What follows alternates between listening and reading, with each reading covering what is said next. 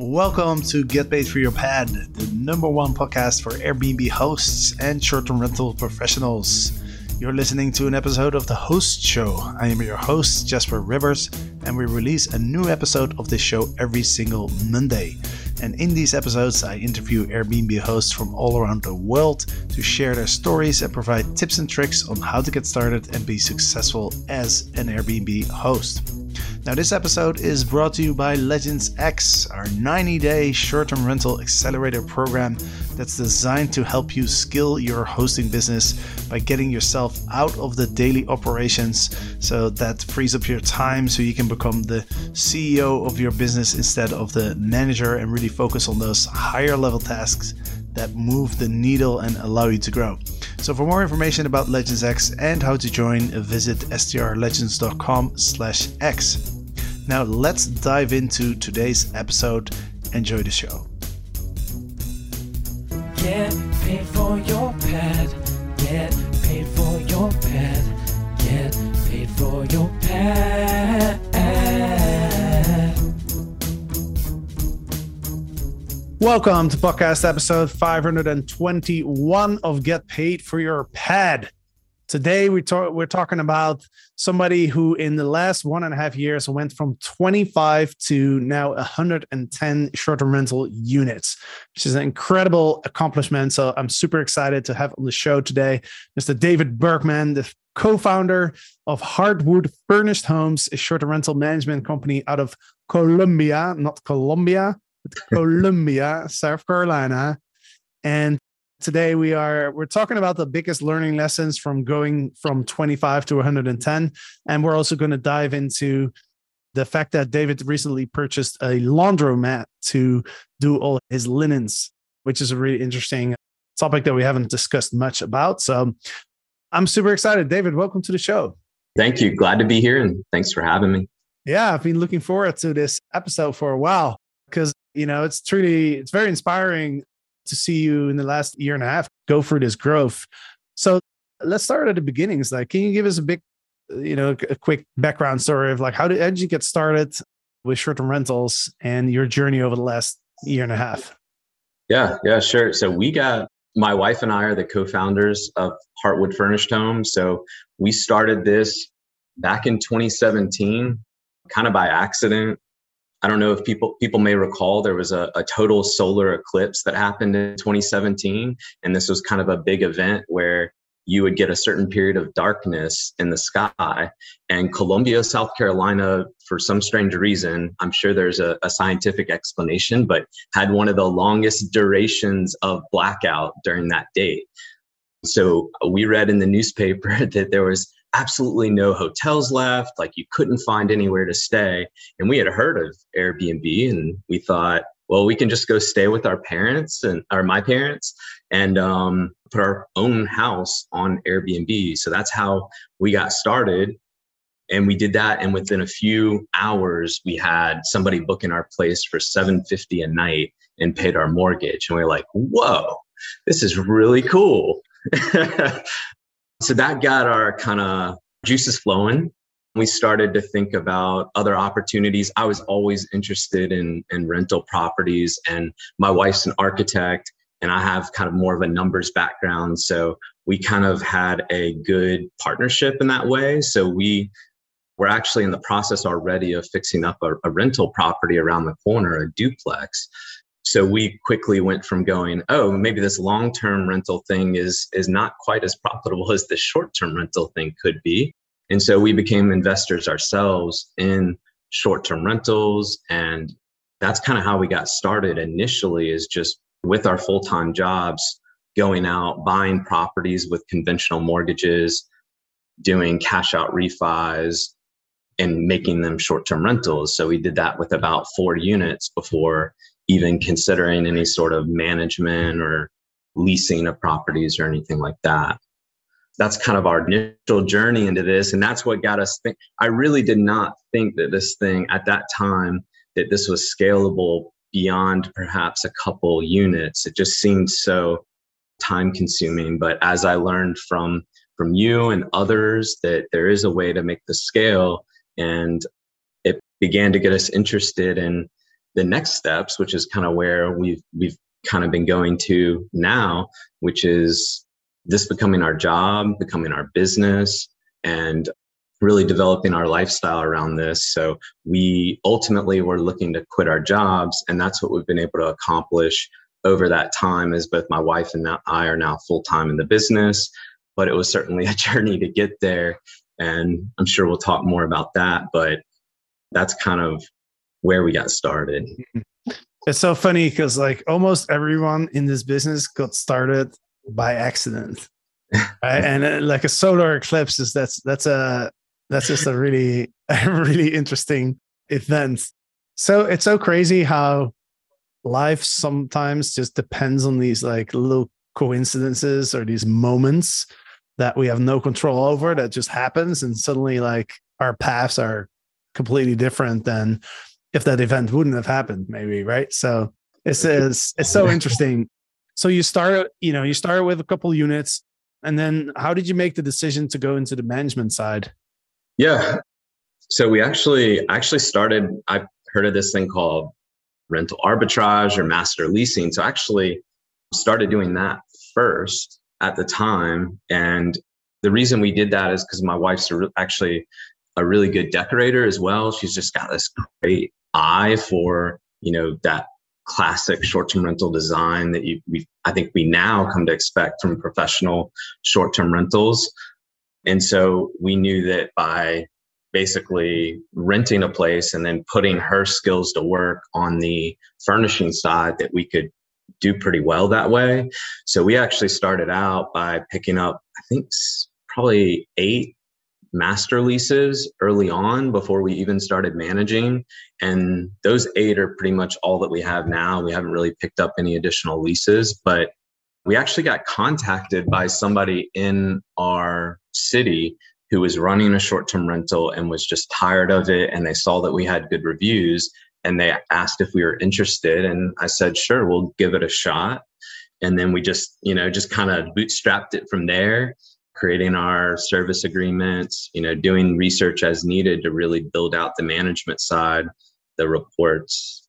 We already had the software really because we were managing our own units and managing the master lease units. So it was pretty natural just building out just that additional stuff that like a, a true client would need under a mm-hmm. property management arrangement. That's what took a little bit of extra work, but it was pretty seamless and then from from there it was really i'm pretty involved because my interest was really in actually investing. I was pretty involved in some of the local investing networks in columbia. And so i've been able to meet a lot of people there and get them interested but a lot of them are not interested in doing the day-to-day work. So we kind of step in and help them make money on their portfolio here in columbia. So that's how we got started is really helping investors we've yeah. since expanded a little you know to be in a couple different areas around Columbia. For instance, there's a there's a big lake here called Lake Murray, and we're also there. That's kind of a secondary market for us, but it's more of a vacation rental market. So we've also kind of moved into that area as well. But really just started helping investors get them the returns that they want. And once we proved ourselves with with them, it was very easy to show them the value of continuing to pick up properties with us and allowing us to manage. So that's that's a lot of what I think that initial growth was about. Sure. You know, we met in April 2021. You were actually in the very first class of our program, Legends X. I think you were around like 20, 25 units. Um, what were sort of the challenges that you were facing that made you join the program?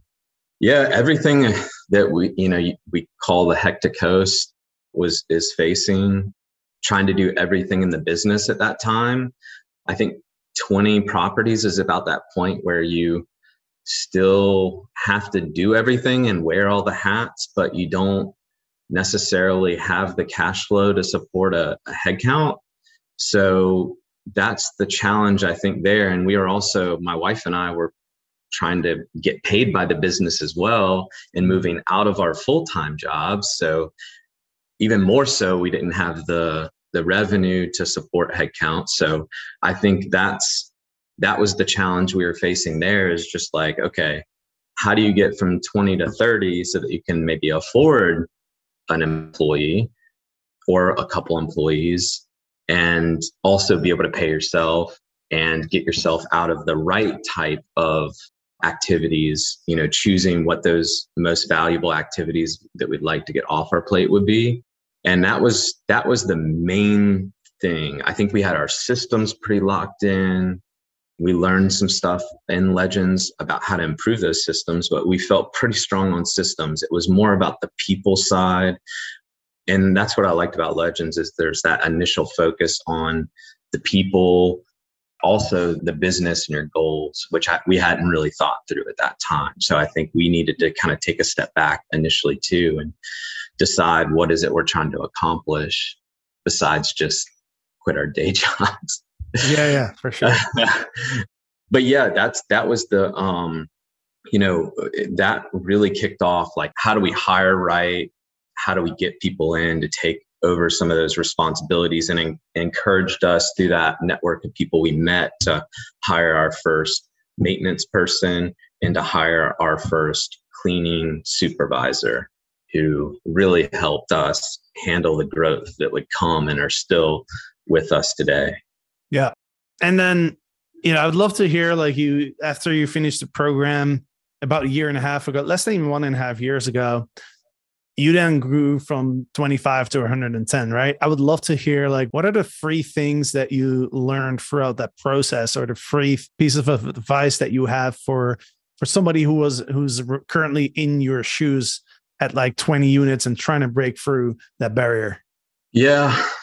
I think the timing of the hiring is really important and hiring the right people is really important. I thought about both of those things a lot at that stage, and I still think about those. You kind of have to invest in your people before you need them. And that was, that's kind of a struggle for me. I kind of like to like, oh, we need them now. We can afford them now. Let's now bring them in. But you kind of can't do that. You have to make the investment sometimes earlier and then grow into them.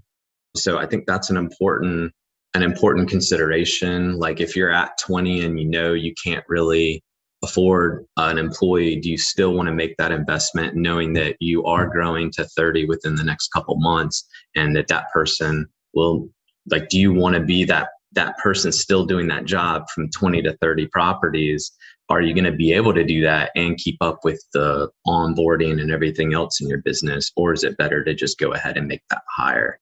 I think there's a right that that's there's some optimal level in there where you want to go ahead and start if you know the growth is coming go ahead and get some of those hires in place. So i think that's one of the key things that i had to learn through that process not coming from a background of hiring people my background was as an actuary in an insurance company. So I was very numbers focused and I was just a sole contributor. I didn't manage people. So for me, I never really had to worry about resource allocation. So that was one thing that I had to learn very quickly because at the time, just hiring a couple, but now having a lot of employees, that became more and more important. I'd say the other thing is just like along the same lines is hiring the right people. I think everybody, it's tough. I mean, it's tough to find the right people for the right seats. We all have different capabilities, different strengths and weaknesses, myself included.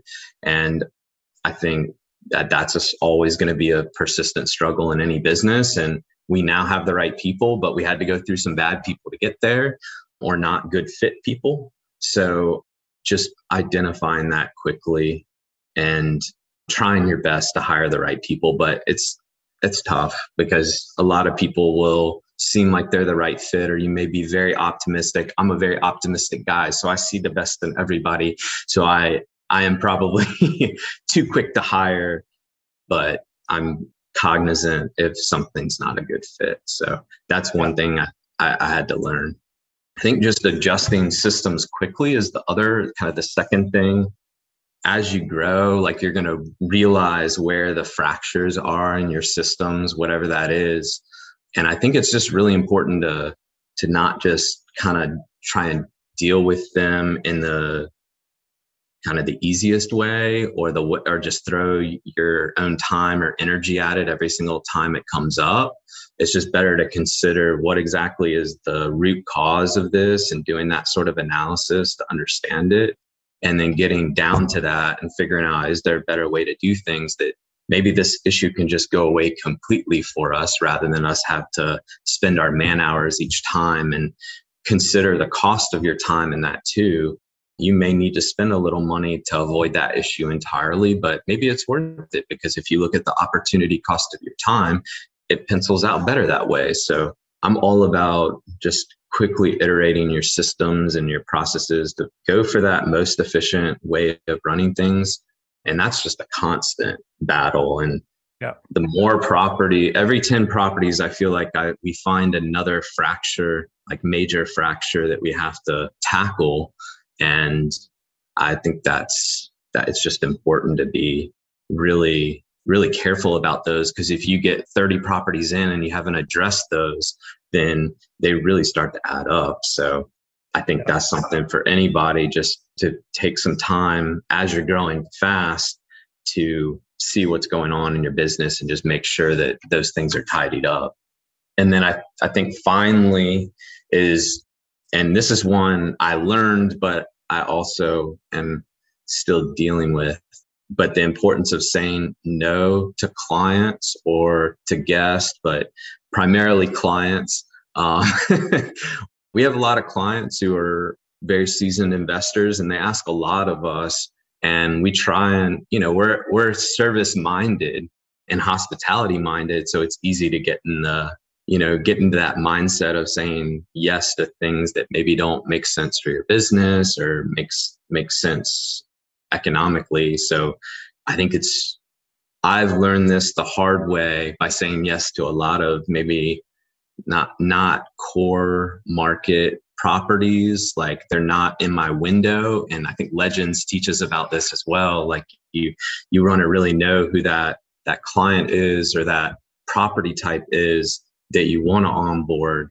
And I heard that at Legends, but I still have a hard time with it. And I'm still, but I've now, you know, I've had to grow that.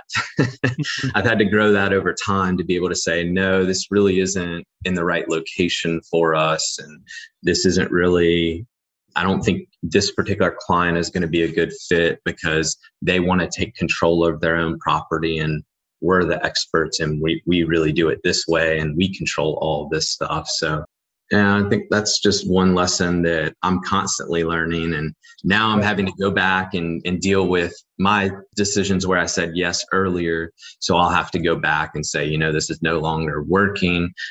But you know that that's a more difficult conversation after the fact than it is if you had just said no from the yeah beginning. for sure yeah yeah and i just feel like everyone, especially people who run a business, but probably every every single person in life has that challenge. I know very few people who are 100% comfortable to just always say no when they when they feel like it's not the right fit or whatever it is.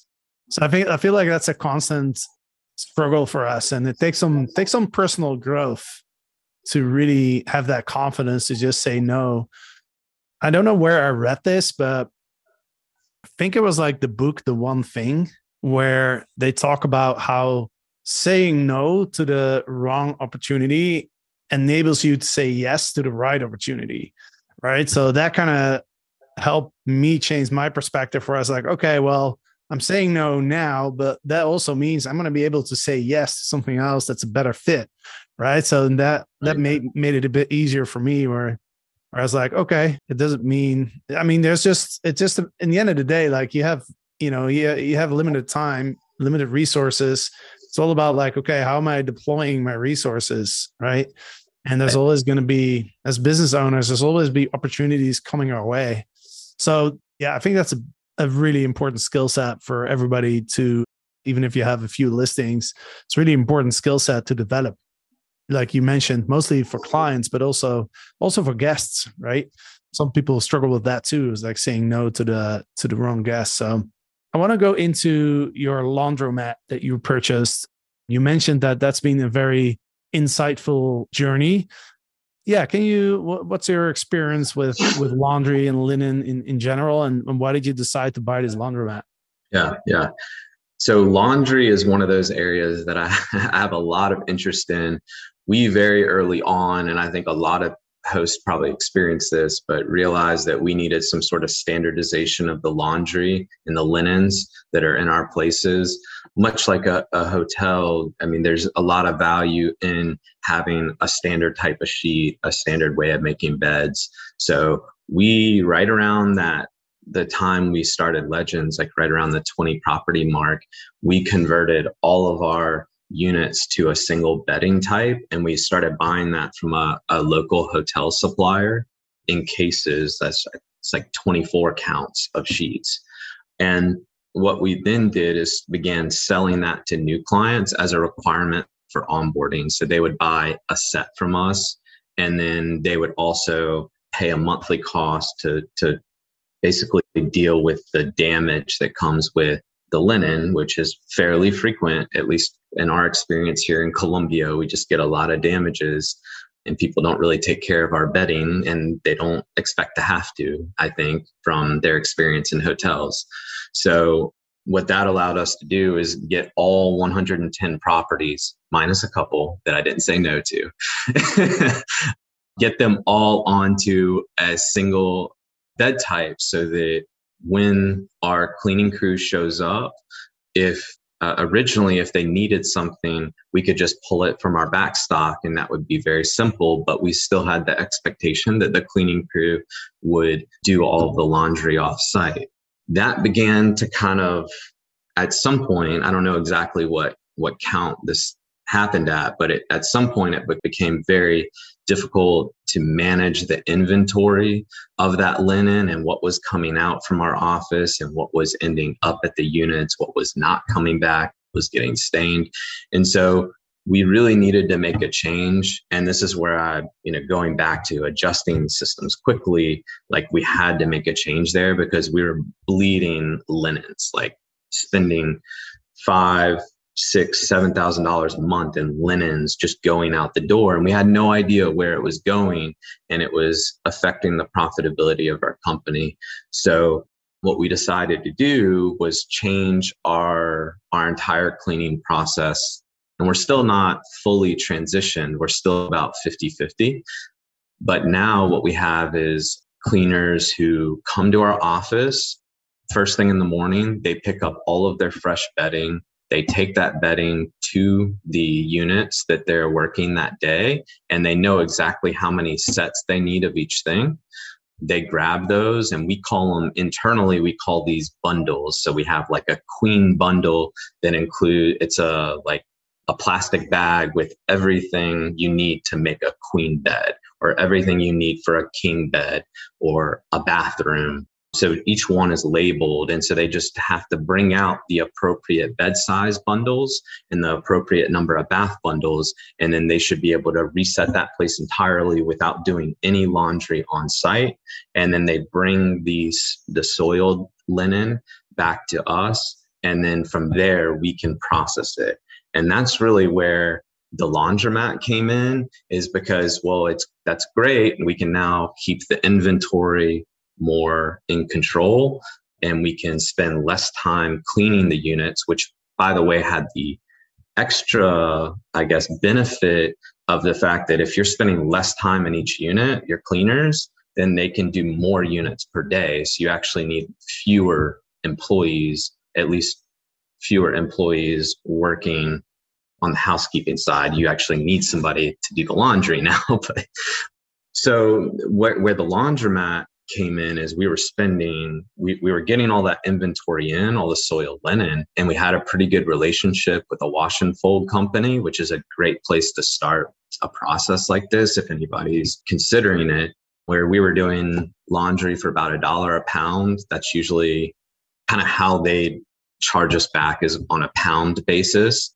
And that was very very cheap. I mean i think in other states maybe in your state in california that might be closer to two dollars unless you're you're committing a significant volume. So we were doing okay but then our prices started to go up and up and up and then we were paying a dollar 50 a pound. And so our prices we went out and negotiated with a lot of different wash and fold laundromats and they were all like look our, we can't cover our cost unless we do it at this and we don't have the margin. So i said okay let's find our own laundromat. And we were having issues with the wash and fold companies anyways just as far as being able to control the quality and the output that they were doing because they really they were doing the volume but we were getting back pieces that were stained. They were also not bundled into our bundles so we still had additional processing that had to take place after the fact so our costs were pretty high in that setup so with the laundromat we actually found this on dotloop which is just the just for people that aren't aware that's kind of like the zillow for commercial properties if you want to buy or sell a commercial property. LoopNet, dotloop is the DocuSign type competitor. LoopNet is what I meant. But within LoopNet, what you can do is search for different property types in different industries. And we found this laundromat with actually has a triplex in the back, which is really cool because we we envision that to eventually become short-term rentals as well. So we we went and looked at it, and you know they had 18 washers, 18 dryers. They were about 15 to 20 year old equipment. They were kind of it's kind of end of life equipment, but I sent our housekeepers there for a few weeks, and I said, let's try out this equipment and see how it works. And we were turning all of that soiled linen just without even owning it at the laundromat just to see how the machines work.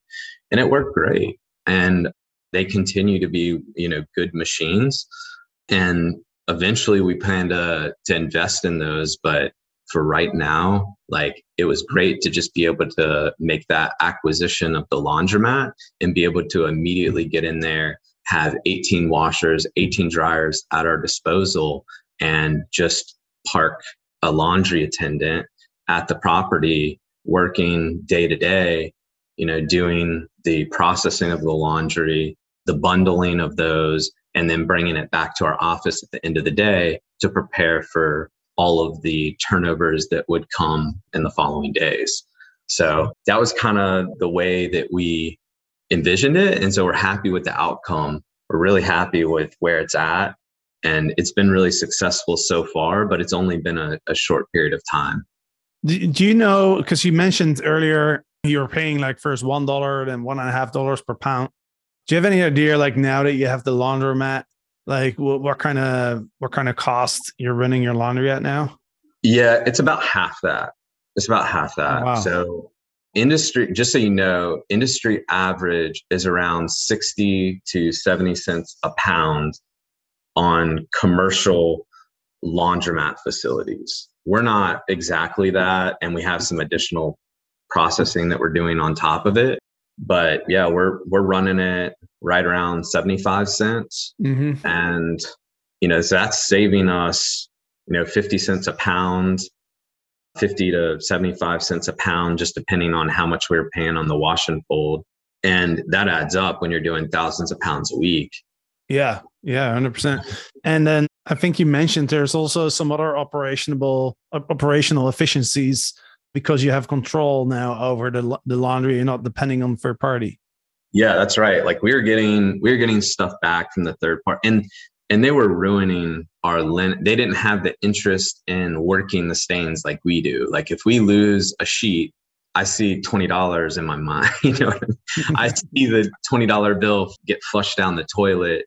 So we actually we inherited these top loading machines, which are kind of junk, but for a laundromat. But what's great about them is we put like all of our stain stuff into there all the i'm not sure exactly what they use but like the OxiClean and they they've got this whole chemical solution that they've got made up our laundry attendants do that they that works seems to work pretty well and they just leave that in overnight and then we come back to it in the morning and a lot of times we can get those those stains out so we're also we're kind of building up this this knowledge of like how to get the stains out and by saving those pieces where we weren't before that's leading to like you know like we can we can keep more of that the sheets in rotation than we ever could before. And I don't know, most people probably know, but once you set these stains, like your sheet's done. So you just really got to hit them hard early on. And that's the other thing is processing them quickly, like every single day. You know, letting blood sit on your sheet for like a week is not a good way to address a stain. and that's what was happening before is like we would do like one load a week to the wash and fold and it was not there's so many different operational efficiencies that we've gained in being able to control it and do basically work everything every single day. Yeah. That's really interesting man. Like an, an 18 washers and dryers like you mentioned you're you, uh, do you know how many pounds of linen you do per month if right now we're only doing about 50% of our units on this system. A lot of them have wash and dry on site still, but I'm estimating right around 3,000 pounds. So right. about a thousand pounds a week. Yeah. Yeah, it's pretty it's pretty significant. And these machines never saw that kind of use. I mean, this was a neighbor, it still is a neighborhood laundromat that probably saw like maybe each of those machines maybe saw one spin a day. Yeah nothing. Like this this was not like if you were looking at this as like a laundromat opportunity for a business in and of itself this would just look like a real junker. But the the the advantage to us was that like now we're getting we probably get 10 to 20 spins a day on each of those machines monday through friday. And this is actually the coolest part. That's my favorite part. When do you think people do all of their laundry when you have customers. It's in the uh, weekend or in the evenings? Weekends, yeah, the weekends and the evenings. It's perfect. So we're working there during the days, during the weekdays, and then we still have all of our paying customers coming in when they like to come in, which is after hours, because a lot of times this is working class families and they're coming in on the times when we're not there. So we're also continue to run it as a a laundromat that's open to the public and we still make quite a bit of money that way. That's nice to have too. But it, even though it's just icing on the cake yeah. if we didn't have any of that we'd be fine.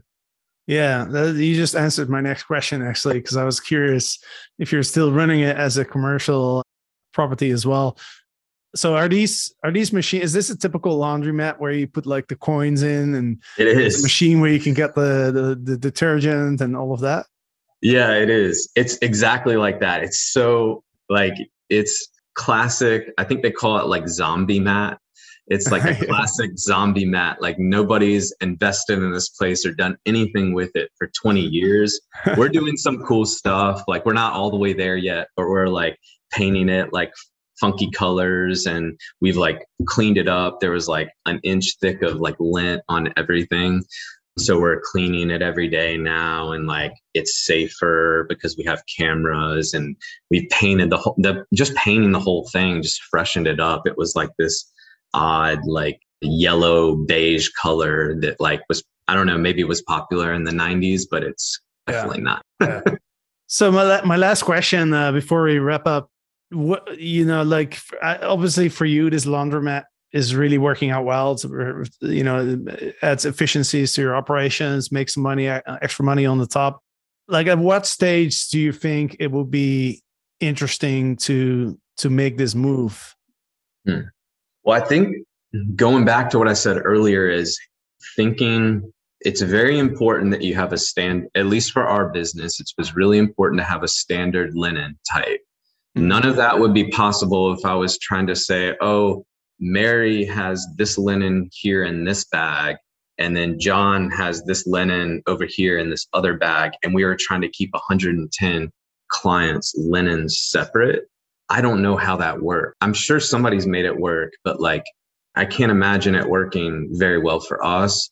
So uh, thinking ahead, if you if you have the intent to grow and you maybe want to implement a solution like this, even if that's 50, 60, however many units, or 100 like me when I finally did it.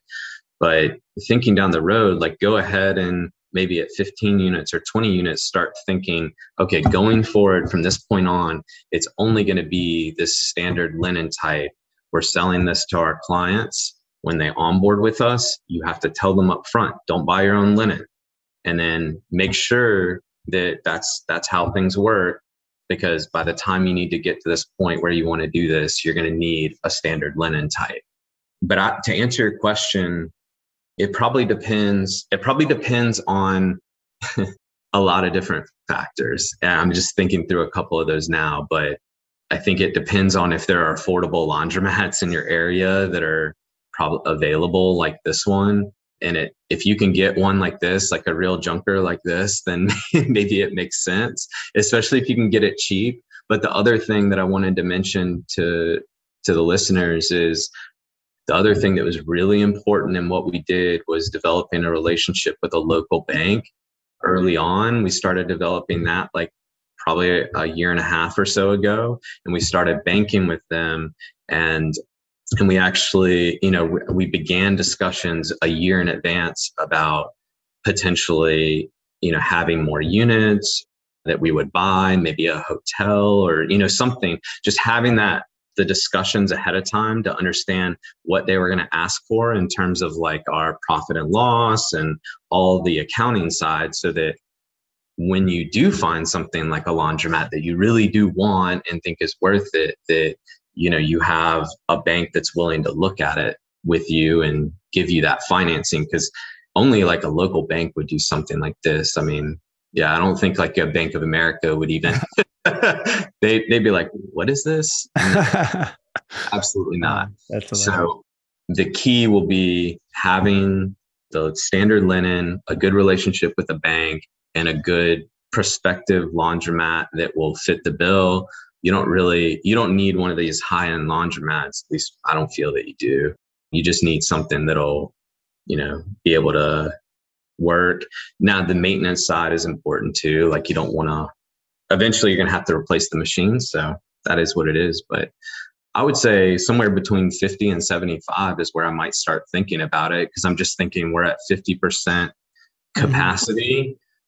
With 100 units, right around 50 units worth of linen is coming back to our laundromat right now. So that's probably a good starting point to to think about setting up something like this and there are other property management companies that I'm I know of in like Charleston in South Carolina and some other local markets where they just build out their own facilities inside of their office. If that's something you want to consider too, that might actually be more economical just depending on your area. But in Columbia, and I think in many municipalities, they pay these outrageous tap fees to start up these laundromats just because of the size of the the sewer lines are basically this is a tax on from the city on you. So if you're trying to avoid that cost buying in place is sometimes much more economical than trying to do a build out. Got it. Awesome man. Well thank you so much for for sharing all this. This is very insightful. And yeah congratulations with you with everything you've achieved. You know, it's very, very impressive to see see you grow that fast. For the um, for the people who are interested in getting in touch with you, what's the best place to find you? Yeah, you you can go to our website, heartwoodfurnishedhomes.com. You can also email me at david at heartwoodfh.com. Just drop me a line and I, you know, I try and respond to everybody I get emails from. So love to chat with anybody that wants to talk. Awesome. Heartwoodfurnishedhomes.com. Awesome, David. Well, thank you so much. I appreciate uh, your time here. And yeah, good luck with everything. I'm sure we'll keep in touch. And who knows, maybe in the future we'll do another episode. That sounds great. Thanks, Jasper. Thanks, David. And for the listeners, thank you for listening. Hope you enjoyed this. We'll be back on Friday. See you then. Thank you so much for listening to Get Paid for Your Pad, the number one podcast for Airbnb hosts and short term rental professionals. We really hope you enjoyed the show. And if you want to learn more about hosting on Airbnb and building a short term rental business, then go ahead and subscribe to our daily email newsletter at getpaidforyourpad.com And if you're just starting out on Airbnb, make sure to download our free Airbnb starter guide at getpaidforyourpad.com forward slash get started. If you enjoy this podcast, make sure to subscribe so you never miss an episode. And please leave us a review on Apple Podcasts for a chance to win lifetime access to the Short Term Rental Profit Academy, our starter course for anybody who wants to start an Airbnb business. Every month, we select one random reviewer and give that person access to the course. Um, so if you want to have a chance to win access to the course, uh, please leave us a review, and then uh, you might uh, join our program pretty soon. So thank you for listening. Check back every Monday for a new episode of the Host Show, and every Friday for an episode of STR Conversations of the Get Paid for Your Pad podcast.